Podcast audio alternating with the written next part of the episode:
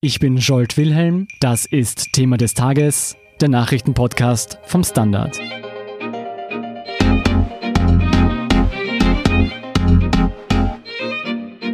Die Veröffentlichung des sogenannten Ibiza-Videos im Mai löste ein politisches Erdbeben aus.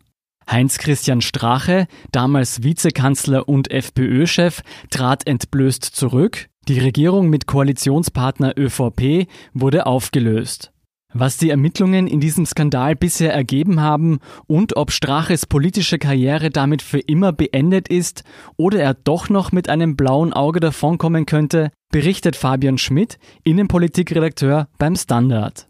Hallo Fabian. Hallo. Fabian, bring uns zurück ins Jahr 2017 auf die Finca in Ibiza. Was wurde dort gefilmt? Also man sieht dort ein Treffen vom damaligen FPÖ-Parteiobmann Heinz-Christian Strache, seinem Vize Johann Gudenus und dessen Frau mit zwei Personen, die eine falsche Identität vorgegeben haben, nämlich einer angeblichen Oligarchennichte und ihrem Begleiter. Und man sieht, wie die miteinander diskutierten, wie die Oligarchin in Österreich investieren kann und wie sie die FPÖ unterstützen kann. Und was Strache und Gudenus nicht wussten, war, dass das Ganze heimlich aufgezeichnet wurde. Was war denn der erste große Verdachtsmoment, der die österreichische Staatsanwaltschaft alarmierte? Also man sieht Prahlereien von Strache. Er erzählt zum Beispiel, wie Spenden am Rechnungshof vorbeigeschleust werden könnten. Aber das wirklich Interessante war, man hat irgendwie das Gefühl, dass er unbedingt einen Deal abschließen will mit dieser falschen Oligarchin und er sie zum Beispiel auffordert, doch Anteile an der Kronenzeitung zu kaufen und dafür könnte er sich später revanchieren, indem er zum Beispiel öffentliche Bauaufträge an ihre Firma vergibt. Und wie sind die Ermittlungen verlaufen? Also die Wirtschafts- und Korruptionsstaatsanwaltschaft hat es sehr genau geprüft und hat aber keinen Anfangsverdacht gefunden, der ausreicht, um jetzt wirklich Ermittlungen dazu aufzunehmen. Mit welcher Begründung? Also, um das ganz simpel zu sagen, um jemanden zu bestechen, braucht man zwei Personen. Man braucht einen reichen Geschäftsmann, der etwas Bestimmtes will und der dann einem Politiker Geld gibt, damit der etwas macht, was er auch machen kann. Und eigentlich beide Voraussetzungen fehlen in Ibiza. Einerseits ist es eine falsche Oligarchin, die nur spielt, dass sie Millionärin ist. Und andererseits verspricht Strache Dinge, die er selber gar nicht bestimmen konnte zu diesem Zeitpunkt. Weil im Juli 2017 war er Clubobmann einer Oppositionspartei im Nationalrat und konnte gar keine öffentlichen Bauaufträge vergeben oder beeinflussen. Fabian, das heißt also, in Österreich ist es heute legal, dass ein Politiker Geld fordert, um etwa Minister oder Kanzler zu werden und dafür verspricht, sich dann als dieser Amtsträger beeinflussen zu lassen? Wie kann das sein? Ja, das kann man so sehen und es ist erstaunlich, dass die Wirtschafts- und Korruptionsstaatsanwaltschaft in ihrer Einstellungsbegründung auch schreibt, dass hier eine Gesetzeslücke feststellbar ist. Wenn die Dinge, die versprochen wurden, dann aber tatsächlich umgesetzt werden, ist das natürlich ein anderer Tatbestand, als wenn es nur um Versprechen geht. Denkst du, diese Gesetzeslücke könnte bald geschlossen werden und Strache wiederum nachträglich belangt werden? Nein, also Strache ist in dieser Angelegenheit jetzt aus dem Schneider. Ich glaube, es könnte durchaus sein, weil es ergibt ja wenig Sinn. Also ich glaube, man kann wenigen Menschen das wirklich erklären, wie das sein kann, dass man solche Versprechen macht und dann sogar vielleicht wirklich Geld bekommt und es ist einfach ohne Folgen. SPÖ und NEOS haben sich schon für eine Gesetzesänderung ausgesprochen und ich denke auch die Grünen und äh, Peter Pilz wären dafür. Das heißt, es liegt an ÖVP und FPÖ und ich kann mir vorstellen, dass man da schon einen ziemlich öffentlichen Druck erzeugen kann, hier eine Änderung vorzunehmen. Okay, das heißt, Korruption bzw. Vorteilsnahme ist vom Tisch. Sind Strache und Codenus damit gänzlich aus dem Schneider? Nein, also bei weitem nicht. Es laufen weiterhin Ermittlungen wegen Untreue, wobei natürlich die Unschuldsvermutung gilt. Aber in der ganzen Casinos-Causa sind die Ermittler ja ziemlich weit fortgeschritten. Da geht es darum, dass Strache und Gutenus interveniert haben sollen, um einen anderen FPÖ-Politiker namens Peter Siedlow zum Casinos-Vorstand zu machen. Da ist auch der Glücksspielkonzern Novomatic involviert.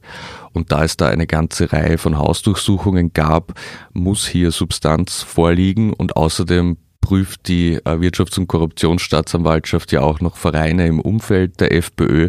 Und ich denke, sie wird auch Straches Gebaren als Minister unter die Lupe nehmen. Das heißt, da ist noch einiges zu erwarten.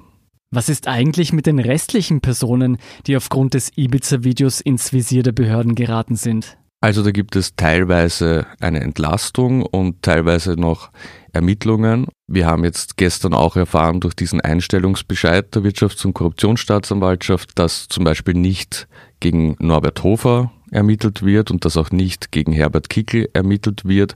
Da hat es dann diverse Anzeigen gegeben nach der Veröffentlichung des Videos und da gab es jetzt keinen Anfangsverdacht, dass diese etwas verbrochen hätten. Dasselbe gilt auch für den Generalsekretär Harald Wilimski und den anderen Generalsekretär Christian Hafenecker.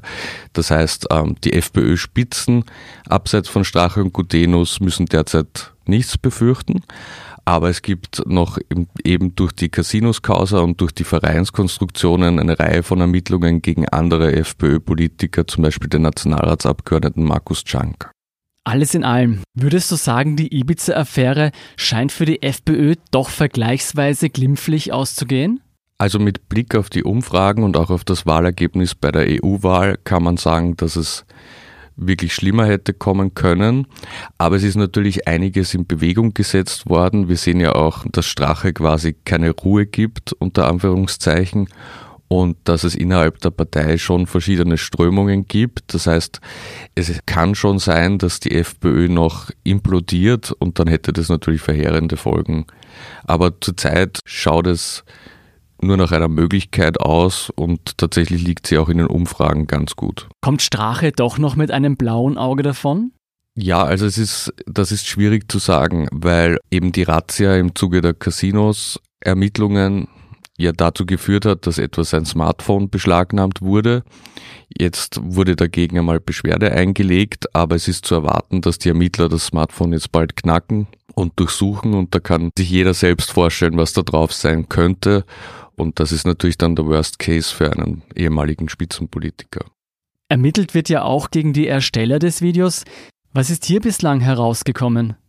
Also hier gab es jetzt auch schon eine Hausdurchsuchung in Wien bei einem Wiener Anwalt, der schon zugegeben hat, auch in irgendeiner Form an diesem Projekt unter Anführungszeichen beteiligt gewesen zu sein.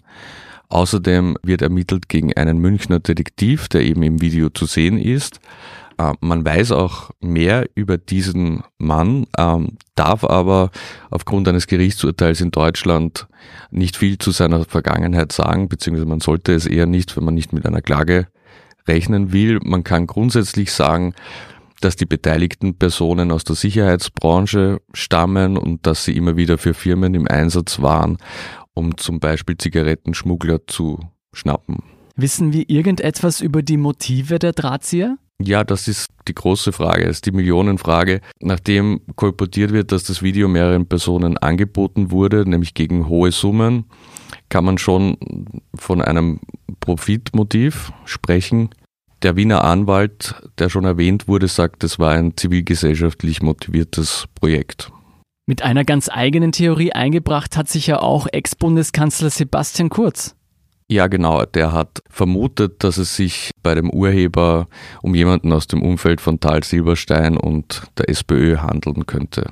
War da tatsächlich etwas dran an dieser Behauptung? Also nach derzeitigem Stand war da gar nichts dran und das sehen auch die Gerichte so, weil Sebastian Kurz jetzt eine einstweilige Verfügung erhalten hat, die auch vom Oberlandesgericht bestätigt wurde. Das heißt, wenn er diese Vermutung wiederholt im Wahlkampf, drohen bis zu eine Million Euro Strafgeld. Gibt es überhaupt irgendwelche Hinweise dazu, dass politische Parteien hinter dem Video stecken könnten? Also derzeit gibt es dafür keine Anhaltspunkte. Mittlerweile ist ja auch das offizielle Buch zur Ibiza-Affäre erschienen. Haben sich daraus neue Erkenntnisse ergeben? Ja, also ich glaube, es gibt eine ganze Reihe von Themen, die man jetzt recherchieren muss. Es sind einige neue Aussagen von Strache darin zu lesen. Zum Beispiel auch geht es da um Investoren aus China. Ich glaube, die, die Grundgeschichte ist erzählt worden in den ersten Artikeln von Süddeutscher Zeitung und Spiegel. Das Buch ist aber jedenfalls eine interessante Lektüre, auch weil man erfährt, wie eben die Journalisten zu dem Video gekommen sind. Was glaubst du persönlich, wie die Ibiza-Affäre letztlich zu Ende gehen wird? Das hängt von sehr vielen Faktoren ab. Im ersten Moment hat es jedenfalls so ausgesehen, als ob die Staatsanwaltschaft wirklich plant, großflächig gegen Korruption vorzugehen und sich sehr viele verschiedene Sachen anzusehen. Da muss man abwarten. Das wird lange dauern, sehr lange, weil man überlegt, Eurofighter dauert Jahrzehnt. Wenn aber die Staatsanwaltschaft das ernst meint, dann könnte das wirklich, glaube ich, noch die Republik auf den Kopf stellen. Vielen Dank, Fabian Schmidt, für dieses Update. Danke auch.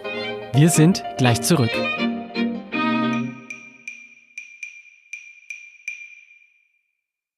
Guten Tag, mein Name ist Oskar Bronner. Was man täglich macht, macht man irgendwann automatisch. Es wird zu einer Haltung. Sie können zum Beispiel üben, zu stehen. Zu Ihrer Meinung, zu sich selbst, für eine Sache. Wir machen das seit 1988 und es funktioniert. Der Standard, der Haltung gewidmet. Hier sind noch zwei Hörtipps, die Sie interessieren könnten. Erstens, alles zu den laufenden Ermittlungen rund um die Casinos Austria-Affäre haben wir für Sie in der zweiten Folge von Thema des Tages zusammengefasst. Zweitens, bereits vor 30 Jahren hätte die Menschheit die Klimakrise verhindern können. Warum damals nichts getan wurde, hören Sie in der aktuellen Folge unseres Schwesterpodcasts Edition Zukunft. Edition Zukunft finden Sie überall, wo es Podcasts gibt und auf der standard.at slash podcast. Und zum Schluss noch das Posting des Tages. Es kommt mir fast schon so vor, als dass die, die das Video gedreht haben, schuldiger hingestellt werden als die, die in die Falle getappt sind und diese unglaublichen Dinge von sich gegeben haben, schreibt Standard-User Sapalotti. Das waren die Themen für heute. Ich bin Jolt Wilhelm vom Standard. Baba und bis zum nächsten Mal.